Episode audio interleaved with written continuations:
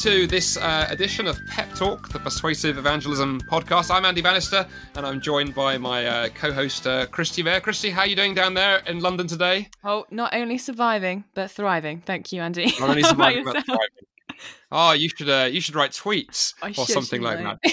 well, we got a great uh, we got a great guest for you today. By the power of technology, not merely do you have my, myself in Scotland and Christy in London, but we're joined uh, all the way from the US of A uh, by Paul uh, Paul Gould. Uh, Paul, welcome to Pep Talk.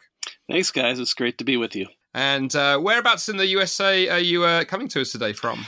Yeah, we're coming from uh, just outside of Dallas Fort Worth in Texas. Well, it's uh, it's great uh, to have you on the show. Not envious about your your climate at all. and uh, Paul is a uh, Paul. You're a visiting uh, scholar at Trinity Evangelical Divinity School, which is uh, quite a mouthful. Um, got a PhD, kind of written um, many many books, and thought very deeply about many many things. Uh, but one of the things that you have a kind of passion for and have written uh, books on and also done a piece on the Solas website for is um, this whole idea of cultural apologetics. Mhm. And to many people, that will be a phrase they, they haven't come across before. Paul, in a nutshell, what is cultural apologetics and why is it im- important, especially as we think about evangelism in today's age? Good. Yeah, let me, let me begin with why it's actually important, and then I'll tell you what it is. But um, so, for about 16 years, my wife and I were campus ministers working on the college campus, and and I just realized that you know we're in this environment where, as Christians, truth is on our side, but but the gospel was regularly ridiculed, and and people just didn't think that Christianity was true or even reasonable.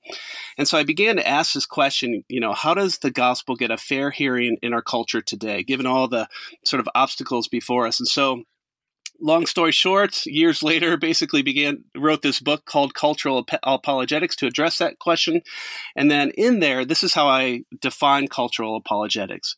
It's it's working to reestablish the Christian voice, the Christian conscience, and the Christian imagination so that the gospel will be viewed as both true and satisfying. In other words, that Christianity is not only true to the way the world is, you know, it's reasonable, but it's good and beautiful as well. It satisfies every longing of the human heart for happiness, for peace, for beauty, for for goodness, for justice, for love, and things like that. So that's a little summary, I guess, of what cultural apologetics is. One of the things I really love about that, Paul, is um, you mentioned that not only are you engaged in cultural apologetics, but that you've been also um, involved in college campus ministries. Mhm. And um, I've been involved in that for about, well, about 10 years, but formerly I was with UCCF for about eight. And Mm. I wonder what you think about this. At the moment, uh, on campuses, I was um, speaking at a couple of university um, mission weeks earlier on in February, and there seems to be this kind of move from going from talking about the credibility of the gospel, which is very much like a baby boomer question. Mhm. You know, if you die today, how do you know that you'd be with God tomorrow, kind of thing, to actually thinking more about the desirability and tangibility of the gospel, like leading with that first. And that sounds like that's what you're doing with this cultural apologetics and establishing a voice, you know, the conscience and um, the role of the imagination. How have you seen that um, at work at the moment in uh, live situations? Yeah, I think that's a really good observation, Christy, actually, because I think for years, uh, I mean, really since the Enlightenment, the main objection that was pretty prominent was that Christianity is irrational. So you have, you know, these Enlightenment thinkers like David Hume saying the biggest miracle is that anybody believes that the resurrection actually happened, you know, tongue in cheek and mm-hmm. uh, and things like that. And then you have, you know, maybe 10 or 15 years ago, the new atheists that are writing, folks like Richard Dawkins, and books that are ti- with titles like The God Delusion and, you know, Breaking the Spell of Religion. This is Dan Dennett, and so on. Or, or Religion is Not Great. This is Christopher Hitchens. And, and really, the objection is still that Christianity is irrational, but there is this new component. You know, but it's not only is it irrational, but it's undesirable. You know, and that um, so we regularly regularly hear things like the Christian ethic, for example, is unloving or repressive or or uh, you know archaic or things like that. And so there's all these objections. They've always been there, but I think they're more prominent today. Uh, not just to the truth of Christianity or the reasonableness, but just we don't want it, you know. And so I can remember. Um, you know, there's this famous philosopher named Thomas Nagel who wrote this book in 1997 called The Last Word. And, and I'm always struck with this, where he says, basically, he says, you know, I'm struck with the fact that all these very intelligent people are Christians. Um, and then he says this, you know, I, I, don't want there to be a God. I don't want the universe to be like that. And there's this idea that it's not just the objections aren't just to the reasonableness, but sometimes we just don't want it. And so I think if we really want to have a full orbed apologetic, we've got to address not only the truth question, of course, we have to address that, but all these objections to the goodness and the beauty or the desirability. See, I think there's a big shift um, that is taking place, and we need to address all of those worries. Hmm. You know, as you um, unpack that, Paul, the thought that's occurred to me sometimes is that uh, on the one hand, as Christians, it's very easy to look at the culture and sort of critique it and say that it's moved away from concepts of truth and, yeah. and, and so on and so forth. And we see that coming through in these new kind of questions that people are asking. But I also wonder, I wonder to what extent it's also because at times as Christians in our evangelism and our apologetics that we maybe have shared a sort of shallow version of the gospel. We've mm. forgotten about the the imagination. You know, I remember that you know that uh, that famous line of Blaise Pascal. You know, preach mm. the gospel in such a way that good people wish that it were true and show that, that it is. Yeah. And uh, the back of my mind is, you know, one of my great uh, apologetic heroes is C.S. Lewis because I think I think Lewis had this great ability to connect the reason, the reason and the imagination, and do those two things together. And I know you've talked about Lewis and his yeah. his sort of use of, of the imagination. Can you sort of talk a little bit more about perhaps why the imagination and appealing to these, some of these other things, not putting truth aside, mm-hmm. but as well as talking about reason and truth, are so important, and more particularly, how might the ordinary person begin thinking about doing that as they talk about Jesus with their friends?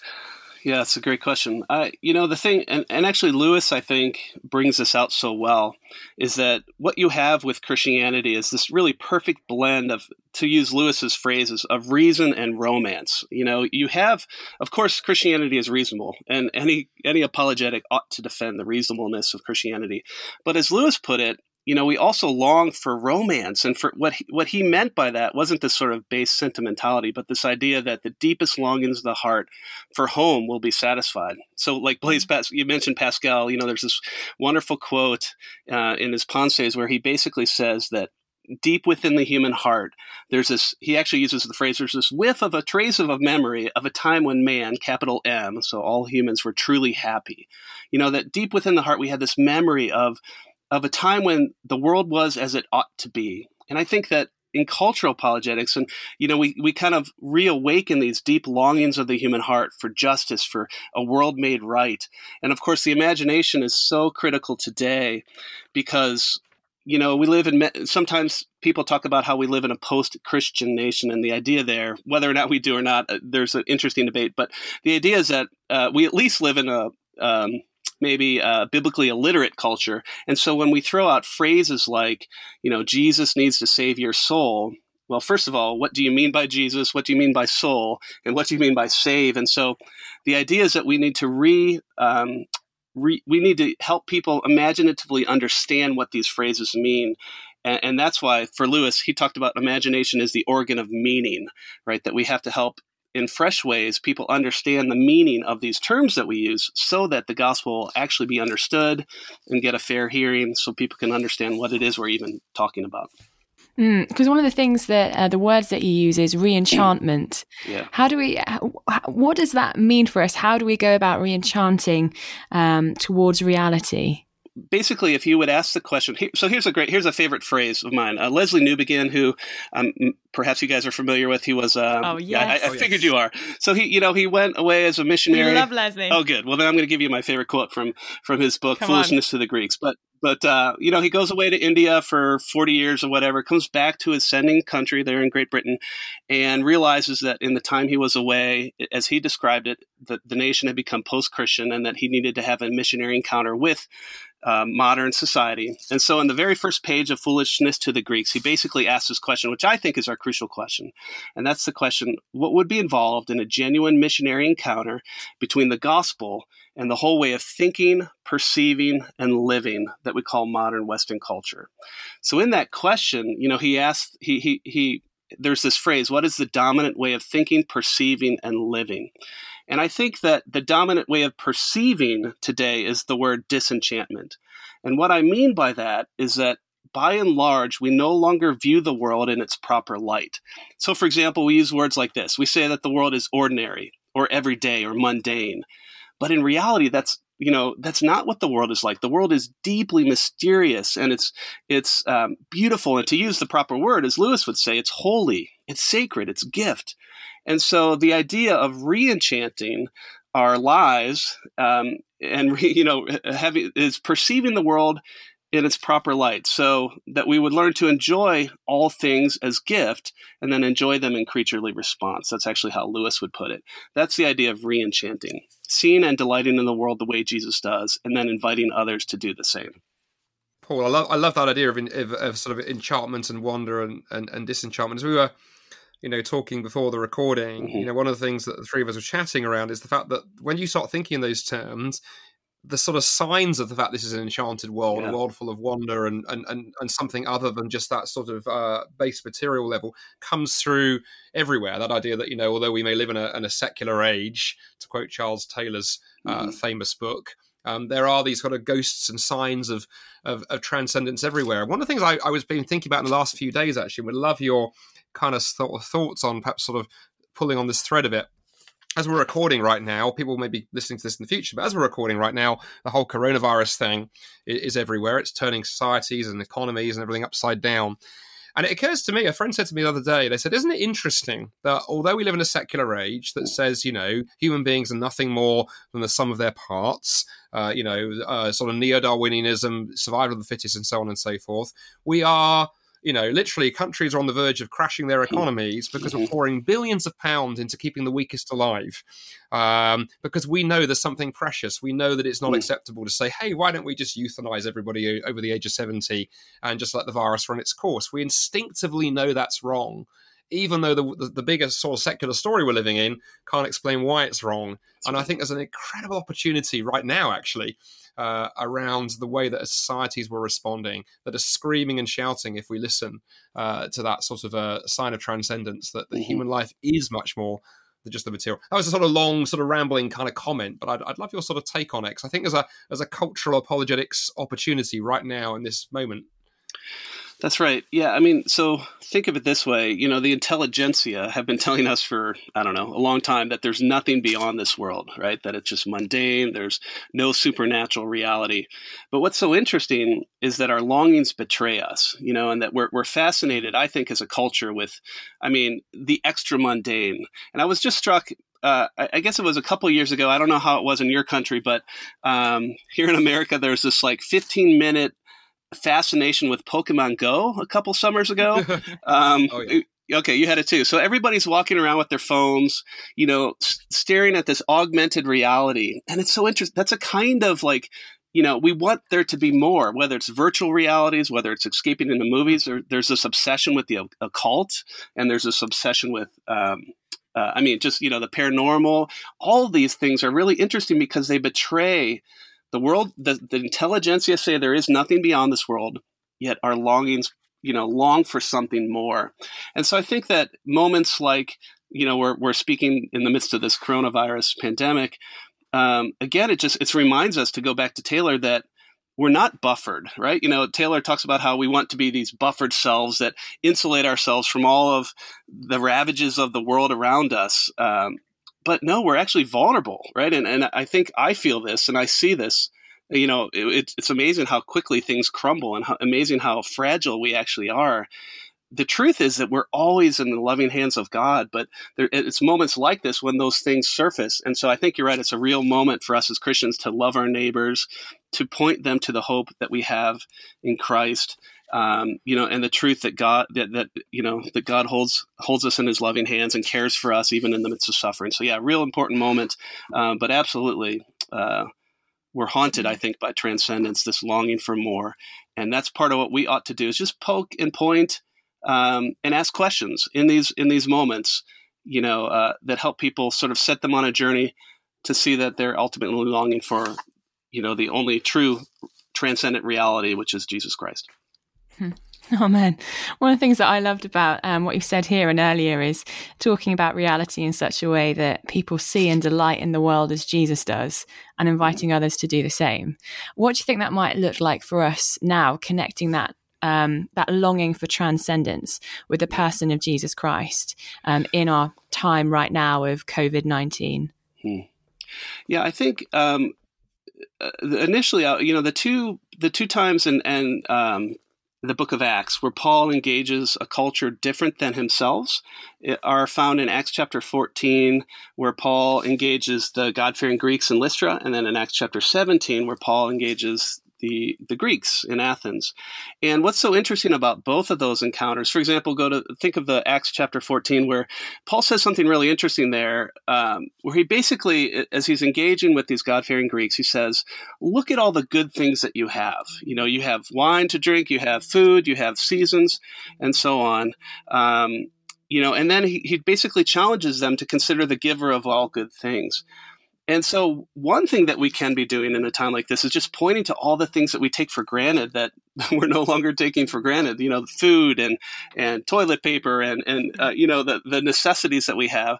So that would be one thing. And then the other thing, in terms of the the fear um, and you know the genuine suffering that is taking place, you know, to point to um, the fact that God is there too, and to really press into the, these these areas of fear, and then to bring hope and to bring um, you know the fact that God does care, that God is with us. Uh, these are really critical times where I think um, you know the God the Christian God really does um, comfort, and you know, there the, it matters that Christianity is actually true because we're not just, um, as the secular worldview would say, the universe is indifferent to us. Well, no, actually, the Christian perspective is quite different. That God cares about every hair of the, you know, on our heads, and and the very things that we care about, God cares about, and so pointing to those truths, I think, in these times is really helpful. Hmm. But one last kind of question uh, i think as we as we sort of head towards the to, to, wrapping things up in in a few minutes time you know you mentioned acts 17 there mm-hmm. and one of the things I, I love in acts 17 for those who who know that passage that's paul there is there in athens he sees the altar to the unknown god and he uses that as a, as a bridging point uh, to present the gospel and, and Jesus to the to the Athenians. And what's always interested me in that passage, not merely is he able to use this cultural bridging point rather than critique them for their their mm-hmm. idolatry, he le- uses it as a connection. He also quotes their own poets. Right. And I wonder, is there a lesson there for Christians that as well as knowing our scriptures and knowing the gospel story, is there a lesson there that we also need to be listening to the story of the culture so that we can do as Paul did, that we can find the connecting points yeah. um, rather than just being aware of what we you know what goes on in the forwards of our churches, but not perhaps aware of what our friends out there in the world are, are thinking about. How can we use, I guess, culture uh, to build bridges to the gospel a bit better? Yeah, I think that's a great question. I think um, you know what Paul did. So to use N.T. Wright's language here, Paul's speech in Athens, he does three things. He, as N.T. Wright would put it, he he first affirms what he can affirm in Athenian culture, and and so for Paul that was affirming the religious impulse behind all that idolatry, and using that as a starting point to to build that bridge to to Jesus and the gospel. And then secondly, though, uh, Paul outflanks their thinking, and he does that in a brilliant way. And then third, he confronts their rank idolatry.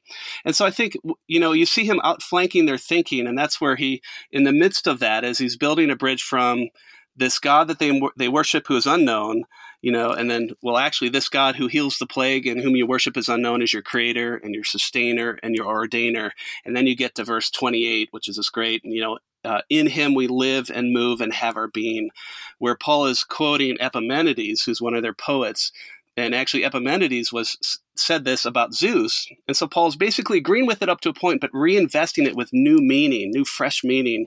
And, and he's basically tapping into this question that the Greeks have been asking since the beginning of Greek philosophy. You know, what is what is change? What is uh, what is reality and what is life? And he basically says it's him whom you worship as unknown, who heals the plague, who is your creator and sustainer and ordainer. And then, of course, he quotes Aratus, the Stoic philosopher. You know, as he says, and some of your own poets have said we are all his offspring. And so I think it is actually a great illustration of how it'd be like me quoting I don't know Drake or Taylor Swift or whoever. I don't want to date myself. Mm-hmm. I wanted to say Pearl Jam, but um, you know, uh, it'd be like us quoting from the the aesthetic currency of our day to to make a point to build a bridge to Jesus and the gospel. And I think that you know we're people of the book as Christians, but we live in an age of image, and we li- live in an age where we're driven by um, the aesthetic currency, the things that that awaken our longings for beauty. And so we should use that, right? As I, I love how August, Saint Augustine, who's an ancient church father, wrote this book called The Confessions, and in there he says of Jesus, "You are the beauty of all beautiful things, and then the good of all good things. And I would just add the truth in which all true things point. And so everything, all that is good and true and beautiful is ours, right? We own it. And so our job is to point to that um, in, in culture, even as we see it, and then connect it to the source, which is Christ. And in doing that, we set them on a journey which, if faithfully followed, ends in Christ. Thank you so much, Paul. Uh, we've been so encouraged, and I'm really just struck by what you said that Jesus is the the most beautiful of all beautiful things. Uh, thank you for your time today. Thank you so much for listening to Pep Talk. We'll be back again uh, shortly with our next guest.